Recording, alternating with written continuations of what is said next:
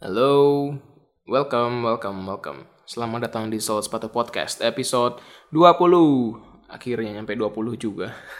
Targetku awal memulai podcast enggak sampai 20 episode lah. Jadi di sekarang episode 20 ini aku pengen ngomongin uh, kegelisahanku tentang lomba desain. Jadi lagi gelisah nih atau lagi resah nih tentang lomba desain yang sedang terjadi atau atau lomba desain yang aku lihat di beberapa tahun belakang gitu. Jadi aku pengen ngebahas itu di episode 20.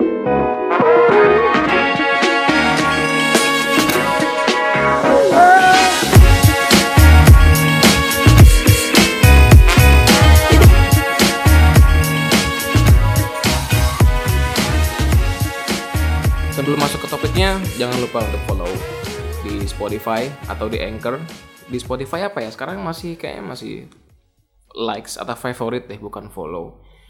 Tapi belum tak belum ngecek. In, tapi anyway jangan lupa follow soal sepatu podcast di Spotify ataupun di Anchor. Um, apa ya? Langsung masuk ke topiknya aja deh. Jadi kenapa aku pengen ngebahas tentang lomba desain? Jadi gini kebanyakan ya hampir 90% kali ya yang aku rasain sejak pertama kali tahu ada lomba desain di Indonesia, mungkin zaman-zaman kuliah sampai sekarang, ya itu tadi, mostly isinya hanyalah lomba menggambar. lomba gambar, bos. Maksudnya, aku pengen jelasin dikit ya, sesuai pengertianku ya.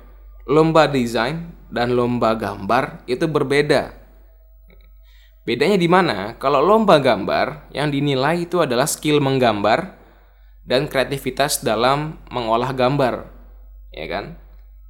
Tapi kalau di desain, lomba desain, ya lomba desain itu yang dilihat adalah metode desainnya, pendekatan desainnya, bagaimana dia memecahkan sebuah masalah dengan cara desain. Outputnya sepatu kalau di lomba desain sepatu. Kalau lomba desain grafik ya, ya metodenya atau outputnya grafik, grafis dengan cara desain gitu. Kalau lomba desain sepatu ya sepatu. Tapi dengan cara pendekatan desain gitu. Itu yang sangat-sangat minim banget di lom di Indonesia gitu. Makanya sejak aku dari awal tahu, zaman-zaman awal-awal kuliah sampai sekarang tuh kayak 90% lomba desain tuh ujung-ujungnya malah lomba gambar. lomba gambar tuh gini ya. Sepatunya ditempel batik, sepatunya ditempel eh, salah satu kebudayaan di suatu daerah atau mungkin makanan di daerah gitu.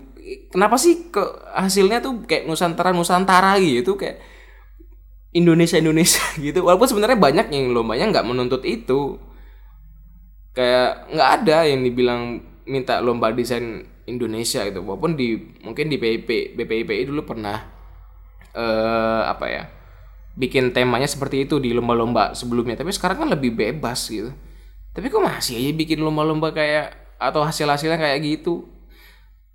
Kayak nggak ada korelasinya gitu. Sepatunya si siluetnya desain language-nya pecahan pola material segala macam itu mirip-mirip dengan sepatu-sepatu atau sneakers mainstream yang ada di pasaran gitu. Terus ditempel batik der. Anjing norak apa? Jadinya nggak ada korelasinya. Lu siluetnya siluet siluet uh, street culture banget tapi lu ditempel batik. Apa? Maksudnya apa? Nggak gitu. Nggak nggak bisa sembarangan juga di satu sisi. Tapi intinya itu mah lomba gambar bos. Bukan lomba desain. Dan sayangnya banyak juga yang jadi nominator di lomba-lomba tersebut menggunakan konsep seperti itu. Sehingga pemenang-pemenang sebelumnya dengan cara seperti itu sehingga menjadi benchmark nih buat next next lombanya gitu. Atau buat lomba-lomba yang lain yang pengen ngadain lomba desain sepatu. Entah itu tingkat nasional ataupun tingkat uh, kampus dan sebagainya jadi benchmark. Lah kenapa gitu? Kayak kesel sih jelek. Masih sampah anjir. Aku ngomong gini bukan berarti aku nggak pernah ngelakuin hal itu ya. Aku pun dulu juga ketika ikut-ikut lomba desain desainku pun seperti itu. Beberapa desainku juga ada yang kayak gitu karena ketidakpahaman akan hal tersebut. Aku mengerti. Makanya di sini setelah aku mengerti, aku kasih tahu kalau itu norak. Sampah. apalah fauna-fauna gitu lu misalnya cendrawasih lu ambil eh, lekukan-lekukan bulu-bulunya cendrawasih terus lu jadiin grafik di atas sepatu gitu. Itu mah nggak lomba desain sepatu bos. Lomba gambar. Kreativitas lu kreasi di menggambar seperti apa gitu doang. Tapi nggak ada desainnya. Ini aku pernah bahas sih metode desain kayak di episode 16 gitu tentang metode-metode desain. Intinya kalau ngomongin desain itu selalu berkaitan dengan brief. Setiap lomba pasti ada briefnya bahkan kita para pelaku industri pun yang bekerja di perusahaan kayak aku nih foto designer perusahaan sekecil apa pun perusahaan se se apa ya se se, se nggak peduli apa pun brand-brand kecil misalkan ataupun brand besar sekalipun pasti ada briefnya. Briefnya seenggaknya berdasarkan harga. Itu kalau di industrinya ya karena kita langsung berkaitan dengan market Contohnya ya bikin dong sepatu seharga tiga ratus ribu misalkan. Ya udah dari kata tiga ratus ribu itu sebenarnya kita bisa udah mulai me, apa ya mulai menilai beberapa elemen-elemen yang berkaitan dengan harga entah dari capability si factory-nya, kebutuhan si brandnya, target konsumennya, tempat pendistribusiannya itu tuh sebenarnya berpengaruh kepada harga. Harga itu bisa menjadi kunci. Itu brief sederhana di lomba pun pasti ada briefnya. Kalau ada lomba yang nggak ada briefnya, cuma tiba-tiba bilang, ayo ada kita mengadakan lomba desain sepatu, kumpulkan tangan sekian. Lu jangan bangga kalau menang lomba itu. Hai. Itu lomba sampah, nggak akan berguna juga di portfolio menurutku ya. Sorry agak harus sedikit tapi I don't fucking care. Itu udah lomba nggak jelas. Uh, lomba-lomba kayak gitu tuh maksudnya nggak ada briefnya ya lu gimana cara lu gimana cara lu menang gitu lu nggak tahu aspek mana yang di yang bakal dinilai. Makanya setelah itu tuh stop deh kalau lomba-lomba kayak gitu jangan ngadain lagi deh buat siapa pun tak perusahaan tak lembaga pemerintahan tak sebuah komunitas. Kalau pokoknya ngadain lomba desain kasih brief bos biar jelas gitu. jangan jangan asal nembak aja itu buat penyelenggara lomba. Nah, buat peserta lomba, kalian harus tahu kalau desain seperti itu norak. Apalah tiba-tiba siluetnya siluet-siluet Balenciaga tapi ditempel batik. Anjing, sampah nggak ada korelasinya gitu antara storynya batik dengan storynya street culture tuh nggak nyambung gitu terus gimana kalian tiba-tiba memperpadukan dua hal yang sangat berbeda itu hanya untuk menghasilkan visual yang keren itu kan nggak ada desainnya sama sekali. Makanya itu lomba gambar. Kalaupun ada briefnya dari sebuah lomba pelajari briefnya.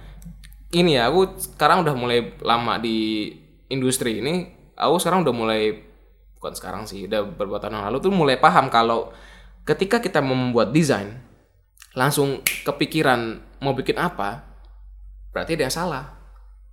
Jangan seperti itu. Aku dulu ya sering banget nih ketika baru-baru masuk di industri Misalkan minta briefnya bikin sepatu harga 300 misalkan. Langsung aku cari di internet sepatu harga 300. Kompetitor seperti apa, brand luar seperti apa yang kira-kira dalam satu range yang sama. Itu jadi referensiku. Itu salah gitu. Karena udah langsung ngeliat ke produknya. Kita nggak ngeliat kebutuhan perusahaannya. Di lomba pun juga ada kebutuhan lomba. Pasti ada kebutuhan lombanya biasalah trik-trik lomba kan kalau mau menang itu ya lihat siapa jurinya, siapa penyelenggaranya eh, dan sebagainya, ruang lingkupnya di area mana entah atau senasional atau mahasiswa atau yang lain-lain. Itu kan jadi aspek awal untuk memantau kita memperkarya seperti apa sebelum memulai lomba. Itu dulu gitu. Jangan langsung kepikiran mau bikin sepatu apa.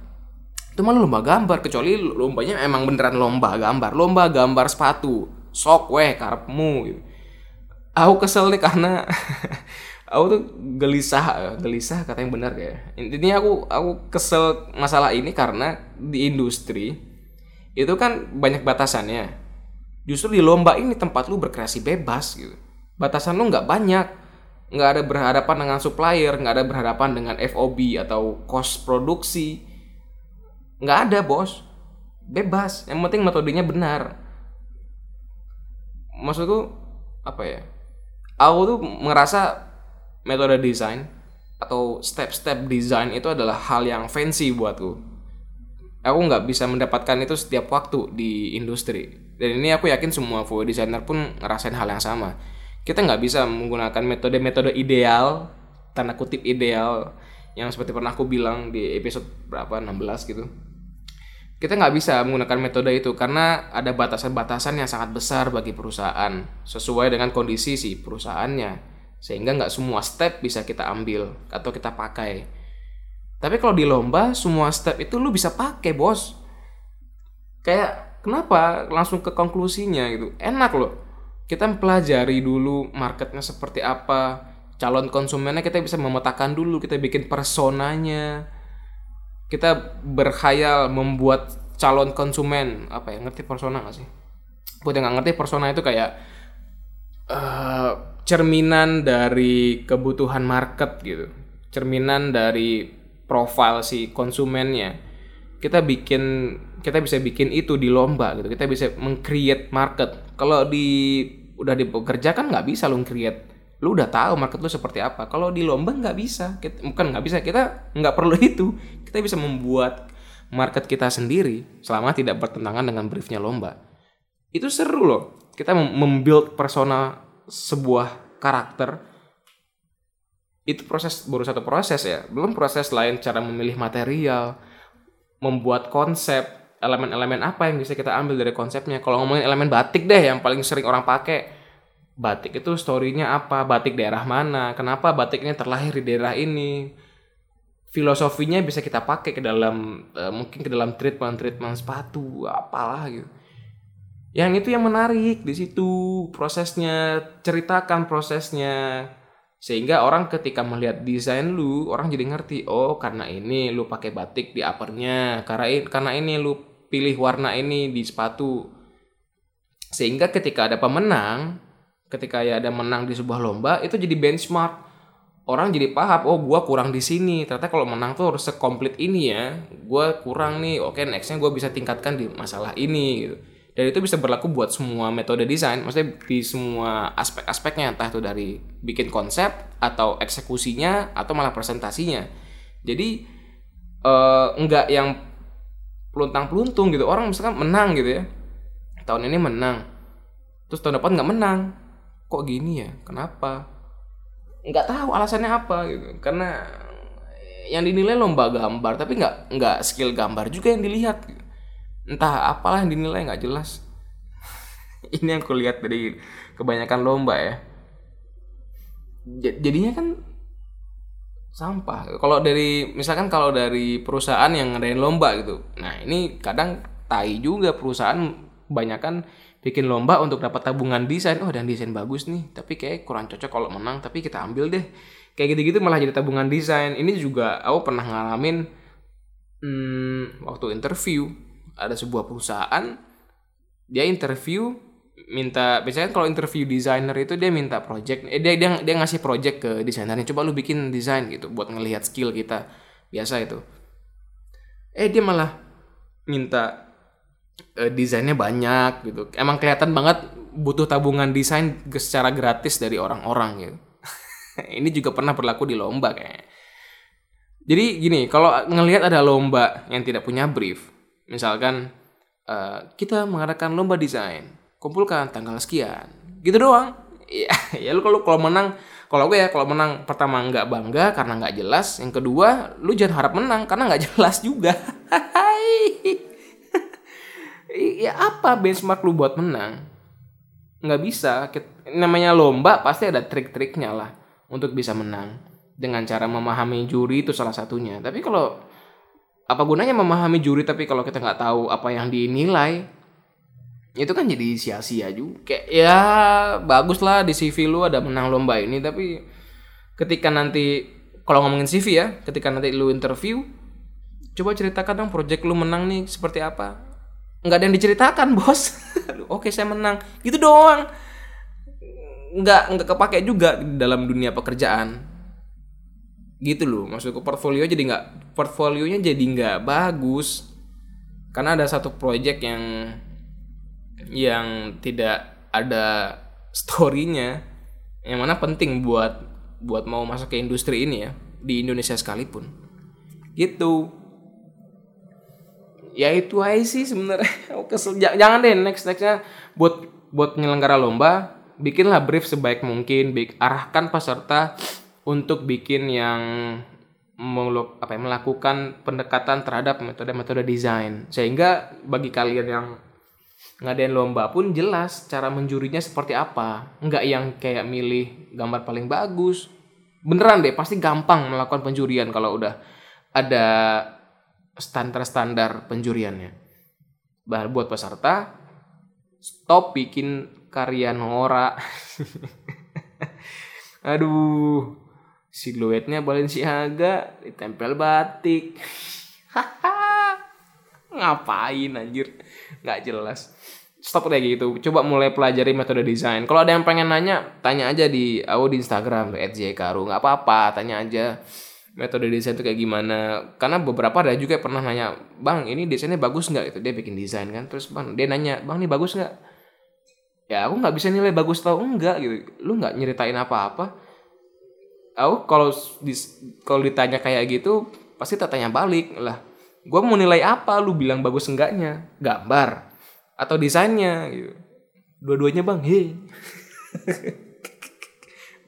Ya aku bakal jawab tapi cobalah memulai mulai bikin sesuatu dengan pendekatan desain. Kalau memang lombanya lomba desain jadi hasilnya nggak norak nggak malu dong gitu ketika ngelihat sama negara lain aduh Indonesia lombanya kayak gini ngapain? Mungkin oh ini aku tidak menutup kemungkinan kalau hasilnya emang sneakers ditempel batik. Set tuh ya gitu nggak menutup kemungkinan kalau hasilnya sepatu ditempel batik bisa juga. Aku nggak bilang kalau itu salah tapi kalau reasonnya nggak ada ya norak aja. Tapi kalau emang dari zennya dan itu benar ya bagus dong. Yang penting jelas aja. Jadi kalau aku sih ngelihat ngelihat desain itu ada tiga aspek yang dilihat. Pertama adalah uh, konsep jadi konsep kan pasti udah udah brief tuh dari si penyelenggara lombanya. Tema lah misalkan. Misalkan temanya ah tai lah kepikiran tau lah. Pokoknya apa pun lah temanya kan sudah punya brief. Nah kita bikin konsep berdasarkan briefnya. Konsep yang menjawab brief itu tadi. Itu konsep. Lalu yang kedua aku bakal menilai tentang uh, eksekusinya. Konsep udah bagus nih misalkan udah keren konsepnya. Menjawab permasalahan dari briefnya. Nah eksekusinya gimana? Eksekusi ini artinya adalah lu translate konsep ke desain itu kayak apa? Misalkan konsepnya udah bagus tapi ternyata hasil sepatunya ya kayak gitu-gitu aja itu kayak nggak ada yang menarik nggak mencerminkan konsep lu. Ya itu dinilainya di situ eksekusi. Yang ketiga adalah presentasi ini yang sangat-sangat dilupakan oleh banyak kampus ataupun banyak orang presentasi itu penting presentasi bisa verbal bisa visual kalau verbal hmm, ya kayak presentasi ngomong depan orang gitu. Bagaimana cara kita meyakinkan orang kalau desain gua bagus itu penting banget, itu bagus banget loh. Presentasi itu hal yang aku paling suka dari kedua aspek tadi. Karena enak, aku aku suka ngomong di depan orang. Aku pengen banget bisa membicarakan isi kepala aku kepada orang gitu. Kalau bikin desain ya udah, aku bikin desain, aku bakal semangat ngomongin uh, konsepku itu. Ini loh ceritanya kayak gini. Orang tuh harus dibuat yakin. Dan aku tuh seneng hal seperti itu. Tapi ini sangat-sangat jarang di diperhatikan oleh orang ataupun dari pihak-pihak eh, sekolah atau kampus ya. Kayak menyepelekan presentasi. Kalau itu penting banget loh dan di dunia pekerjaan presentasi lu tuh sangat dilihat walaupun tidak dituntut banget. Tapi itu secara nggak langsung salah satu hal yang mempengaruhi uh, kinerja kita presentasi. Lu lu percuma apa ya percuma aja. Ide lu keren tapi nggak bisa menyampaikan dengan baik orang nggak akan menerima juga. Nggak akan ngerti. Jadi itu presentasi.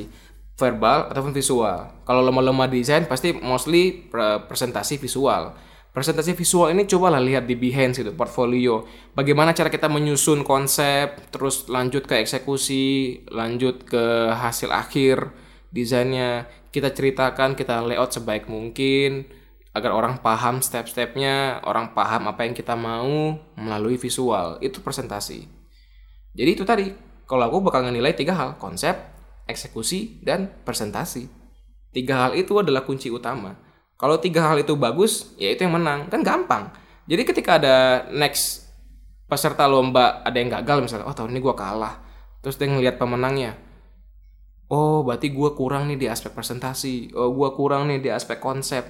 Itu kan jadi enak gitu. Dia tahu apa yang harus dia lakukan di lomba berikutnya. Sehingga nggak yang cuma belajar belajar kreasi menggambar doang. Emang lu nggak capek gitu ikut sama lomba nggak jelas gitu ikutin aja eh, cara-cara tadi kataku sih. Toh juga melatih kalau yang pengen masuk ke industri itu bakal kepake kok buatku. Aku malah justru memulainya ketika sudah masuk ke industri gitu. Kalau yang memulainya sebelum masuk ke industri, lu bakal matang banget, Bos. Lu bakal ngalahin orang-orang yang udah bekerja lama di industri itu bahkan. Karena ya itu sih aku malah lebih suka kalau ada orang yang lebih, orang baru yang lebih jago dalam hal konsep. Berarti secara nggak langsung ada peningkatan yang baik kan di industri ini dari hal kualitas si desainernya. Yang mana I'm fine with it and I'm love it. Mang Megdi ya gitu. Itu aja sih. Nggak mau muluk-muluk. Cuma bilang aja kalau desain desain yang tempel-tempel itu norak lomba-lomba yang nggak ada briefnya sampah. Stop ngelakuin itu lu nggak ada gunanya juga. I don't care. I don't care. Aku cuman pengen ngomongin doang. Oke gitu aja. Terima kasih udah dengerin. Jangan lupa follow Soul Sepatu Podcast. Kalau mau nanya-nanya bisa ke Instagram aku at Karu atau Muhammad Zikir Zulfikar. Cari aja deh. Thank you. Bye bye